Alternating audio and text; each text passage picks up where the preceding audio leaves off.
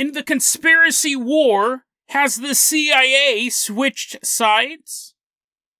What would you do if a man walked up to you in the middle of the street and said, Can I throw your blood in the Mariana Trench? And then finally, we take a look at a young man who is enjoying a bright sunny day with his two buddies, sitting on a lawn across the street from a library. Everything was just peachy keen until a plane shot a space beam and turned into a demon. Today on Dead Rabbit Radio.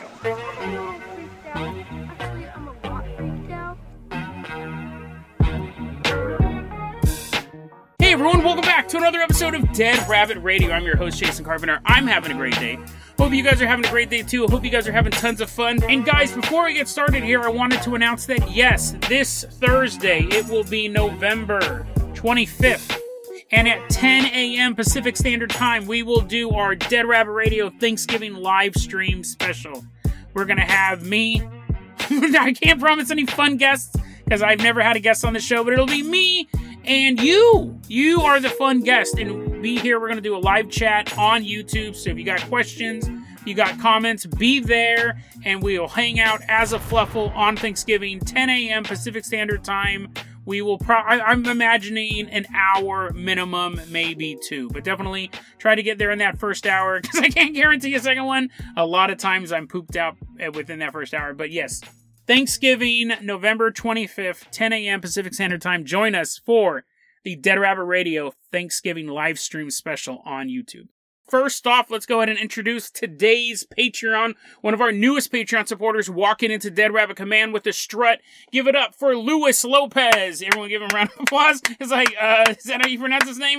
I'm pretty sure. Luis, you're going to be our captain, our pilot this episode. If you guys can't support the Patreon, that's fine too. Just help spread the word about the show. Really, really helps out a lot. You know what else would help out a lot? When you send your name, when you support the show, tell me how to pronounce your name. But Luis or Luis, maybe? A Mr. Lopez, we'll call you now. Lewis, we're going to go ahead and toss you the keys to the Dead Rabbit Dirigible. We're leaving behind Dead Rabbit Command. We are headed all the way out to the deep state.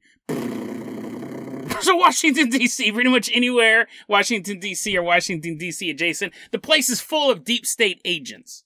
Now, back in my day, because I'm much older, I'm 45 years old, but I've been into this conspiracy theory stuff since I was 12.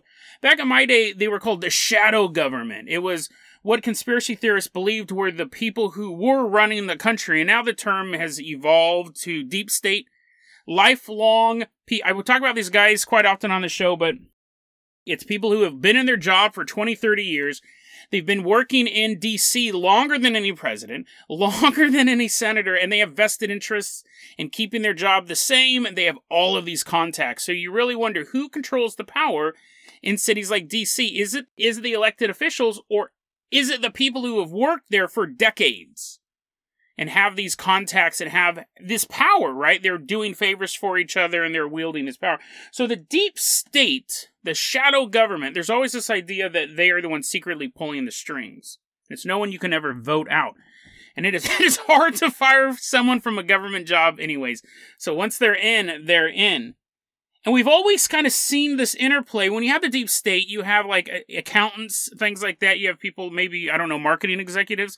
Vote more. I don't know. I don't know if you need a marketing executive to run a government, but I'm sure you do. But you definitely have to have like statisticians and all this stuff. Maybe. I don't know. What the point is, is that there's a bunch of people that you don't even know who are probably actually forming these cabals to control the government. Not Illuminati stuff. Not this highfalutin reptilian stuff, just people who have been working the same job longer than some of us have been alive. They wield tremendous political power. And imagine, you know, when you're at work, that one person you don't really like who's like a total busybody and always ranting you out to the boss just because you stole, just because you embezzled some money. Oh, you narc. And you know that one person you don't like who you also suspect is breaking into the fridge and eating your lunch when you're not around. Um, imagine, imagine people like that Imagine the Matilda of your office wielding this power behind the scenes, because that's what it is. It's lifelong bureaucrats. But you've always had this breakdown that you have these nerds, right? You have all, I'm, I'm in so much trouble with the IRS, I can insult them all day long. So anyway, you have those dorks over there in the IRS just counting money and stuff and hounding me and sending me letter after letter. And then you have like the sexy ones, the sexy members of the deep state, which would be FBI, CIA, NSA, Homeland Securities. They're a bunch of dorks too. They're new to the game, right? They don't have the legacy of the CIA, the FBI, the very bloody and cruel legacy and so that that's really the thrust of this matter today, because it's always been you have the sexy members of the deep state, FBI, CIA, and for the longest time it was the FBI and the CIA was on the side of like a, a conservative, uh, right wing. People used to people on the right wing used to like the FBI. Is what I'm trying to say. They used to support law enforcement and they used to support the CIA because you got to fight those commies over in Guam. You got to do all this stuff. You got yeah, we had to go to Vietnam. CIA. That's what that's how I grew up. Was that in right wing circles? Because again, I was researching this conspiracy stuff for decades. We're talking back like in '88. I really got into it. The right wing supported the CIA's actions in the Iran Contra scandal. The Oliver North was a right wing hero, right? Conservative hero. And then it switched. It switched really, really quickly. And I remember watching this all unfold when the right wing stopped loving the FBI and then the left wing took them in. It's super weird to watch. And that was down to Ruby Ridge and Waco, the siege at Waco. Both of those things were seen as assaults on right wing beliefs. Um, that, that that's that wasn't Reaganomics that they were they were going after, but you know, Ruby Ridge was a militia group. Uh, Waco was, you know, as far as they go, we weren't a cult. That we were just, you know, we were just collecting weapons and all hiding out in this compound. There's a lot of stuff about Waco, whether or not any of those allegations are true, and all that stuff. But that is when I remember very vividly watching this pivot away from, "Don't worry, the FBI, the CIA is on our side." Our side, you know, that would be like the the right wing militias used to believe that. But after Waco and after Ruby Ridge, that completely changed. Ruby Ridge was like a family was gunned down by the FBI up in the woods, and there was the shootout. Again, I'm oversimplifying these things. And so for the longest time, really since the mid 90s, we've started to see this shift where the left wing began to bring to to trust the you guys you just got to trust the FBI like these guys what? The FBI is the one reporting the stuff. I'm just the journalist reporting the story. Don't you guys trust the FBI I? Thought you guys were patriots.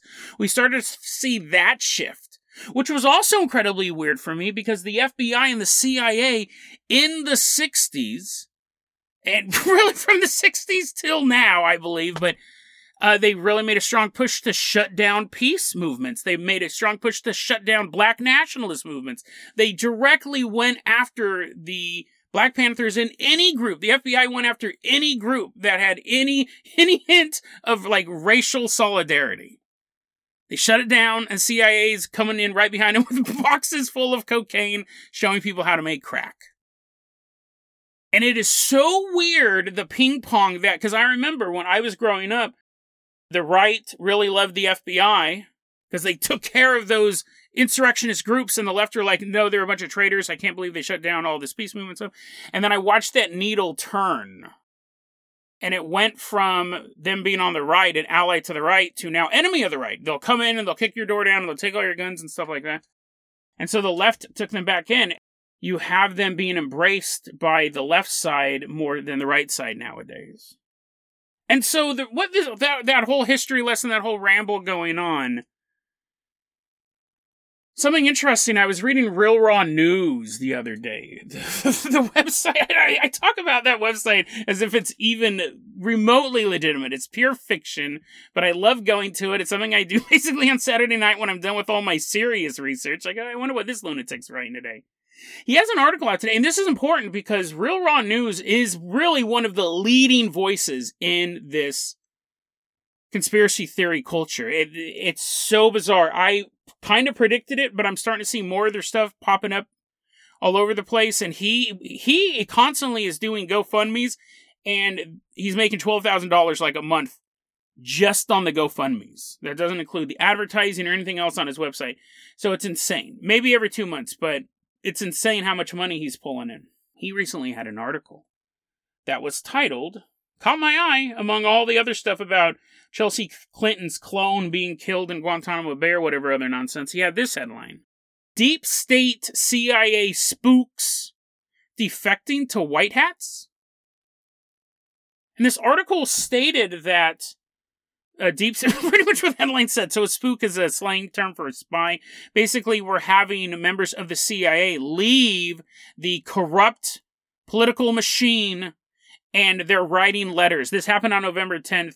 he made it up on November 10th is a better way to put this, but 34 CIA field agents wrote letters to Governor Greg Abbott, um, Ron DeSantis, and Kristi Noem. Those are Republican governors apologizing for a bunch of stuff that if I told you the channel would get demonetized and probably yanked, you know, just the, the normal stuff. They're apologizing. Oh, we're so sorry that we stole those elections.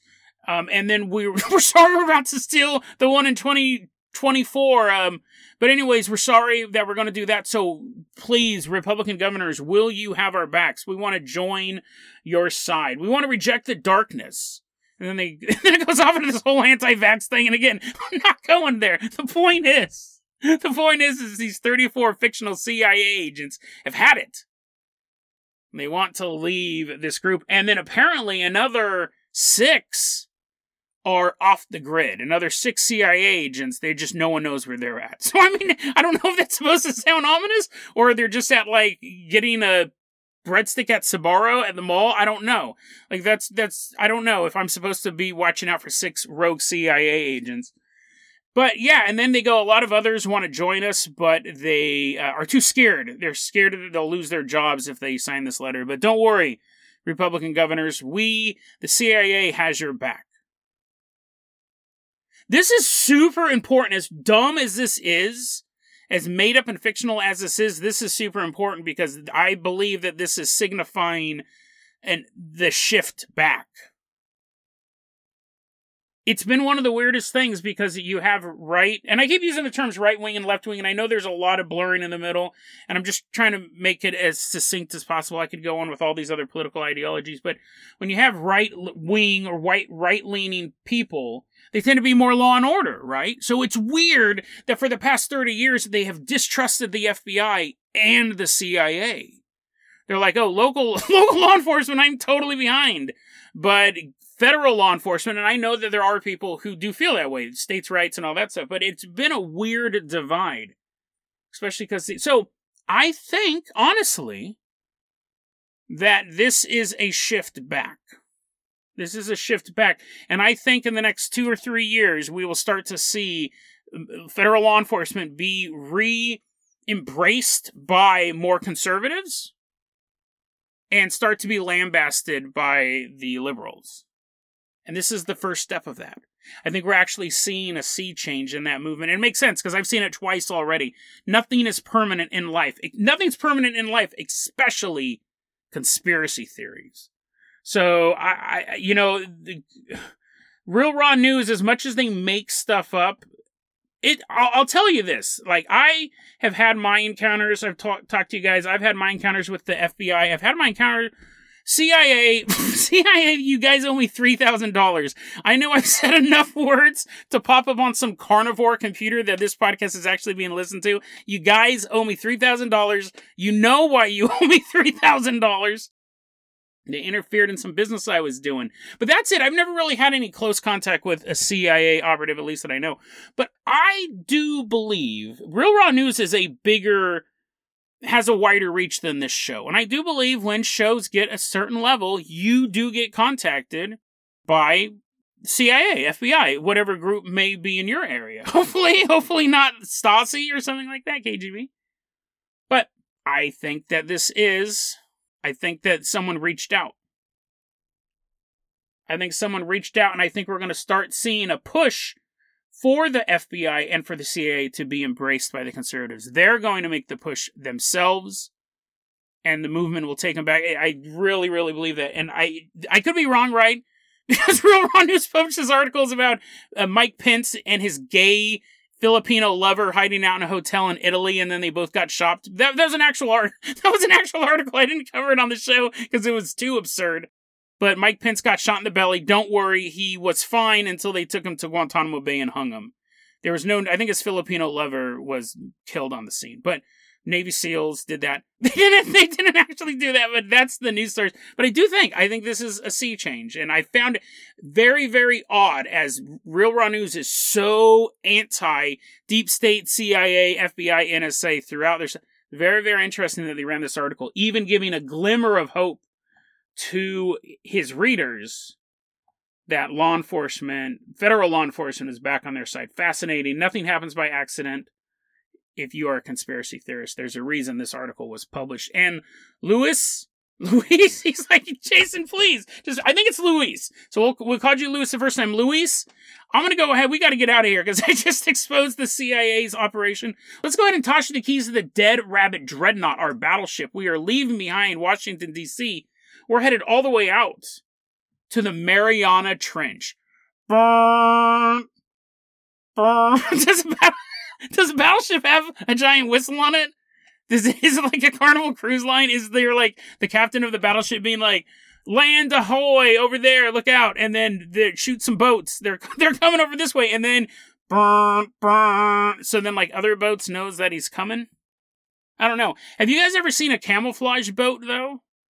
I thought it was a joke. I figured well, it's just a boat you paint it blue, right? Have you ever seen a camouflage boat? It's the weirdest thing I guess I can't say that. I guess I can't say that because we talk about Bigfoot, we talk about UFOs and all sorts of craziness. A camouflage battleship, camouflage boat, warship. You think it's painted like waves? You think it's a picture of maybe the Little Mermaid swimming? So if you're flying a plane overhead, you just think, oh, look at it's Ariel.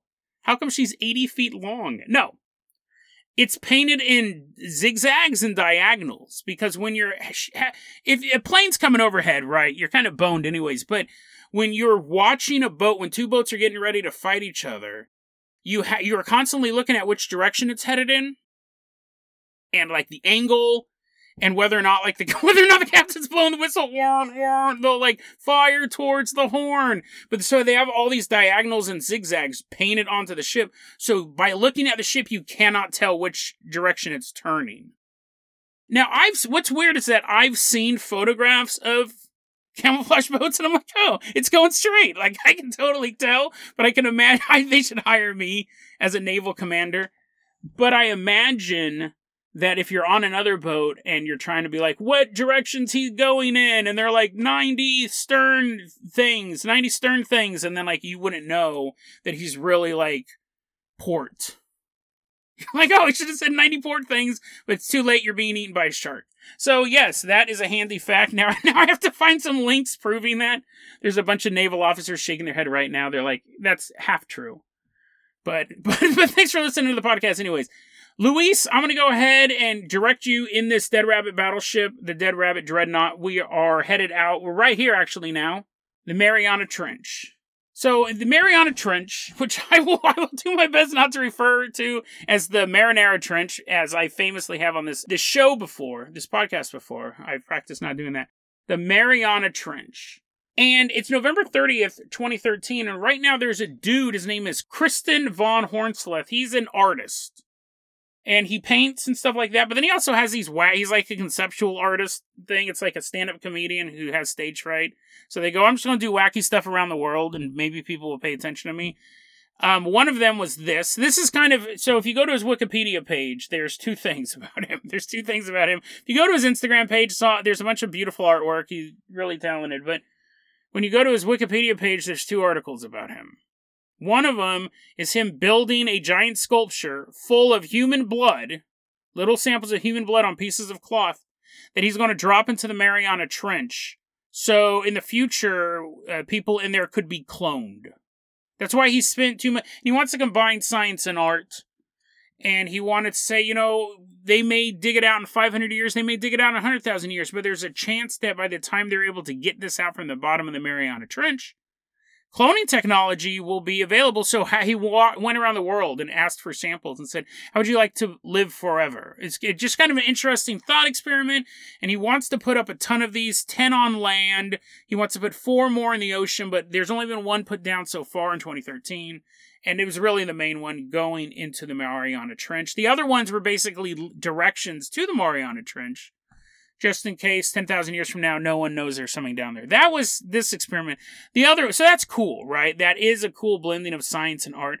His other experiment, his other experiment got him kicked out of a country. The other experiment really went south. He thought it would be really cool if he went to a destitute village in the middle of Africa and said, if, I mean, this is like something, remember when porn ads, remember when porn websites used to pay people to get their name tattooed on their head. So right now there's probably some guy walking around with dog fart tattooed on his forehead. That's he wanted to do that, but but it had nothing to do with dog fart. He wanted he went to this impoverished African village and he said, if you change your name, if you go to your local courthouse and legally change your name to Hornsleth, change it to my last name, Nothing else. Can't be Mr. Hornsleth. Can't be Joey Hornsleth. Has to be Hornsleth. I will give you an animal. What? to be specific, he'll give him livestock. It's not like someone's going to change his name. It's like, here, you get a horned toad. What? You get a squirrel. He gave away goats and pigs. And people were doing this. People were like, well, you know, my name is part of my family lineage. It, it, what would be the purpose of one pig, too? Because then you get a pig and then it like grows old and then you're like, oh man. And then you're like, I should have eaten it, but instead I had too much fun riding it around the village. If you have one pig or you get it and you eat it, you're like, all right, I traded my name away for basically like, how many meals can you get out of a pig? Not many, right? If you figure it, I heard that, I've heard that every pig we've eaten, like every piece of pork you've ever eaten, came from a pig younger than six months. Although I, I have a friend, she's a vegetarian, she's also told me other vegetarian trivia, quote unquote trivia, that turned out not to be true.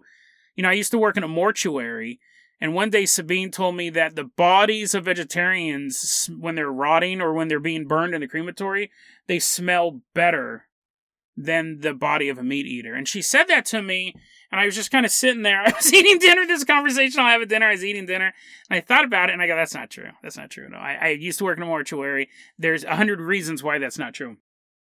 And then she was just, we were sitting there, and I just kind of let it sit for a while. let it sit for a while like a stinky fart, like a dog fart. And then I said, hey, um, that's not true. I go, her original statement was when you cremate a vegetarian's body, it smells better. And I go, I've been around a lot of bodies. I used to work in a crematory specifically. I use the word mortuary, but we were burning bodies. You never smell them. You never smell them. If you did, if you did, you'd be constantly thrown up. A burning human body is, is a horrible smell. Burning flesh is something uncanny valley about it. Like it drives you away from the scene. But yeah, I go, that's not true. And I said, and then she goes, well, maybe it's in a morgue. And I go, no, that's not true either. And again, I'll, I'll tell you why. You would never be able to know that information about, uh, unless someone specifically told you that's my niece. She was a vegetarian. And that was, she smelled like someone just put a Glade plug-in into her navel. You wouldn't know. And you would need such a huge sample size. I go, that just doesn't make sense. And then I looked it up and she didn't believe me. She didn't believe my lifetime experience. I looked it up. It turns out not to be true as well. But the point is, is that he, what were we talking, what were we talking about eating pigs? It doesn't matter. I don't know if you really eat every pig you've eaten has been younger than six months, but what are you going to do with one pig? He goes to this village and he has these people change their names and people are doing it and they're getting pigs or goats, pig or a goat.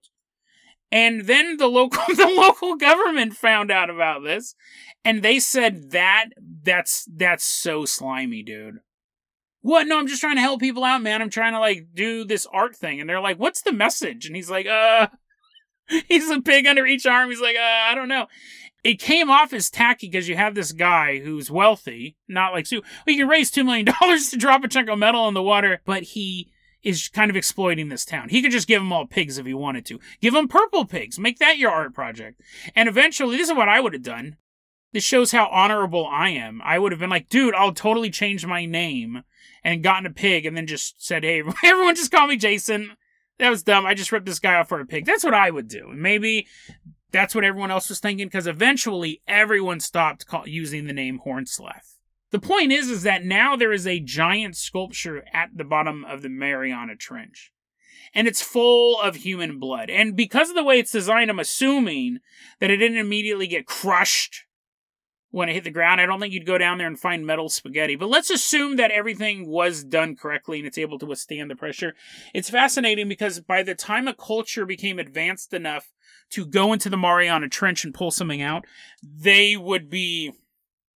I mean, that is that we're we're past.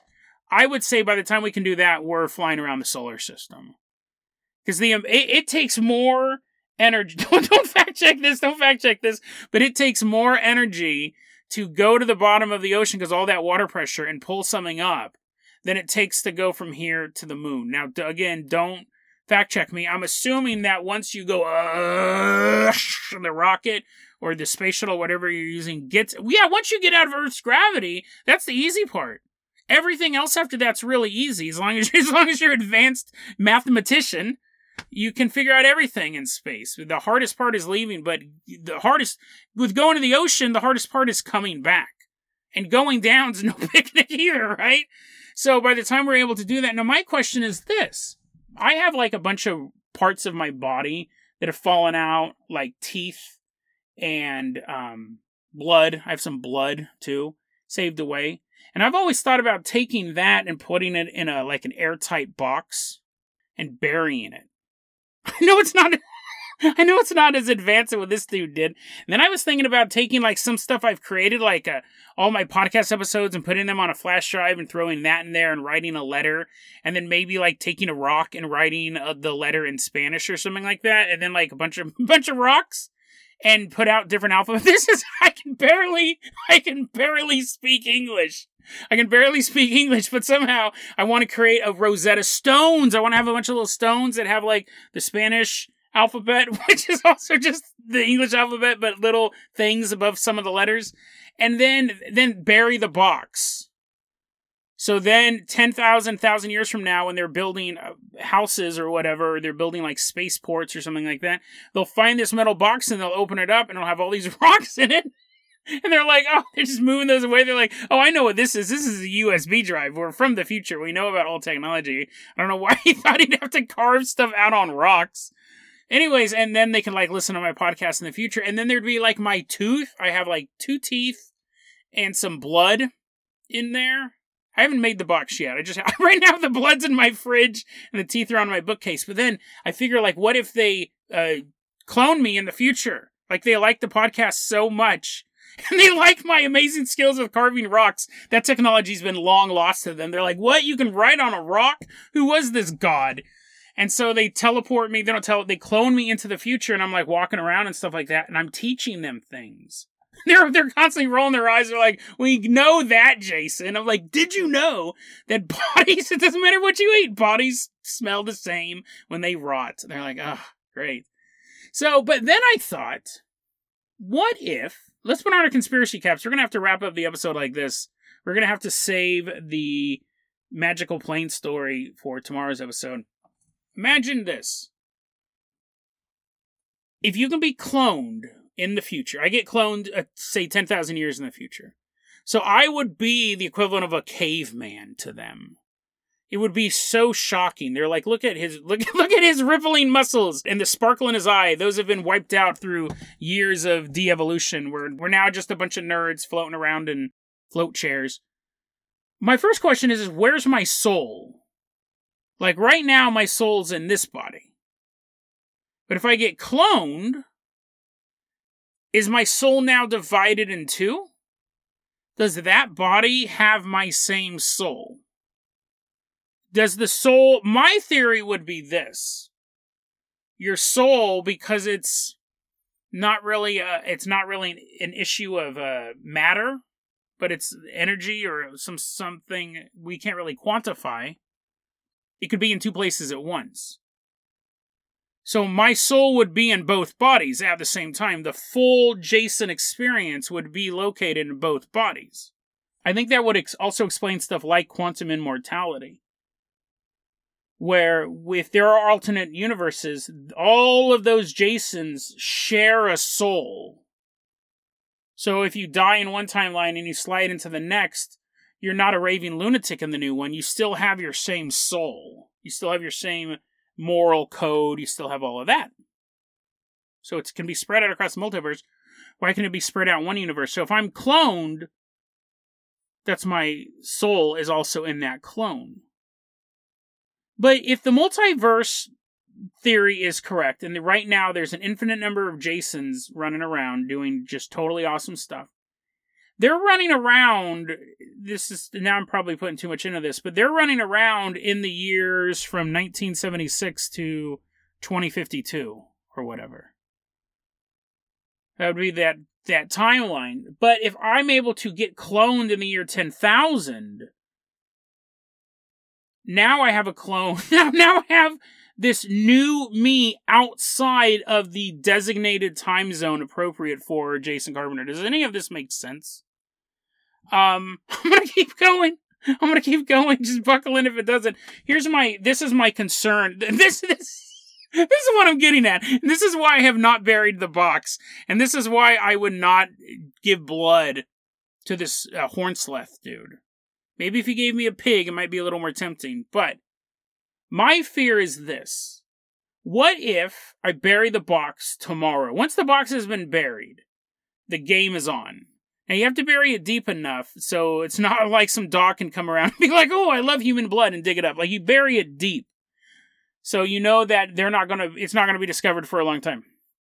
I get I bury it and then I get recloned hundred thousand years in the future, and that's me. That's my soul what if they what, what if they what if they beat me up? Like what if I could tell what if I'm in the future now and they're like, "Oh, yes, we've always wanted to experiment on a caveman." And I'm like, "I'm not a caveman. I'm not a caveman." And they start like torturing me or like turning my body into goo. Would suck. that's on that's on my top 10 things I don't want to happen while I'm alive is turn into goo. And then because they can clone me, they do all this horrible stuff to my body and then like a melting and like my organic waste is going into the sewer. Like eyeballs are falling through the sewer grate. And then like as my as one eyeball is slowly watching as i'm slowly i see another me crawling out of a clone chamber. And then i know that this circle is just going to keep going. It will be infinite torture and pain for these sicko for all those sickos in the future how do I know this? This is legitimately why I will not submit my DNA for a possible clone experiment because I don't know how nice they're going to be to me. Because think about it: if you could clone a dinosaur, what would you do? You'd hunt it. You'd clone a T Rex and you'd blow its brains out, and then you'd clone another one. We all know that's 100% what we would do. Maybe you would clone a brontosaurus and ride that to school or something like that.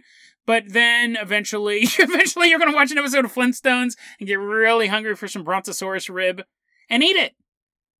And then it dies and then it's brought back to life and then you eat it again. And anything else we just hunt. If today we met a human from 10,000 years ago, it would not be like Encino Man. It would be, it would be far, it would be far, far more depressing. They would experiment on him and try to figure out what made him work. Maybe they'd let him walk around for a bit and like be like, oh, oh, as he's walking through Times Square. But eventually, eventually, the deep state scientists are like, you know, we're taking him back to the lab and cutting his brain open in like ten minutes, right? And the other one's like, oh yeah, totally. So I would caution you if this basically episode is saying if you've ever thought about being cloned in the future I would caution you because we assume people in the future are going to be better than we are now. That's a lot of faith in humans. I, I'm very pro human. We talk about that a lot on this show, but even I'm a little suspicious of how we're going to treat people from 10,000 years ago. We can barely treat our neighbors decently today. So if you travel 10,000 years in the future, you are not a neighbor. You're not a, you're not even really a human. You're an ancestor. I'm just very, very suspicious of how I may get treated 10,000 years from now. That might sound like a bizarre paranoid, that might sound like a bizarre paranoid belief to have, but I still haven't buried my teeth in my blood. So, I mean, I guess maybe that's a good thing that somewhere out there in the wilderness there is not a box containing pieces of my own body, a flash drive containing some podcast episodes, and the box itself is very, very heavy because it is weighed down with rocks. One for every known human language. There'd only be two. There'd only be two. I do English and Spanish, and then maybe I Klingon something like that, just to throw them off, just to throw those nerds in the future off. Luis, I will go ahead and get you. We didn't get you in the Carpenter Copter this episode, and that's something that I always want to give. So stick around, Luis. You're going to be in the Carpenter Copter tomorrow's episode. You get a double header. That's pretty dope.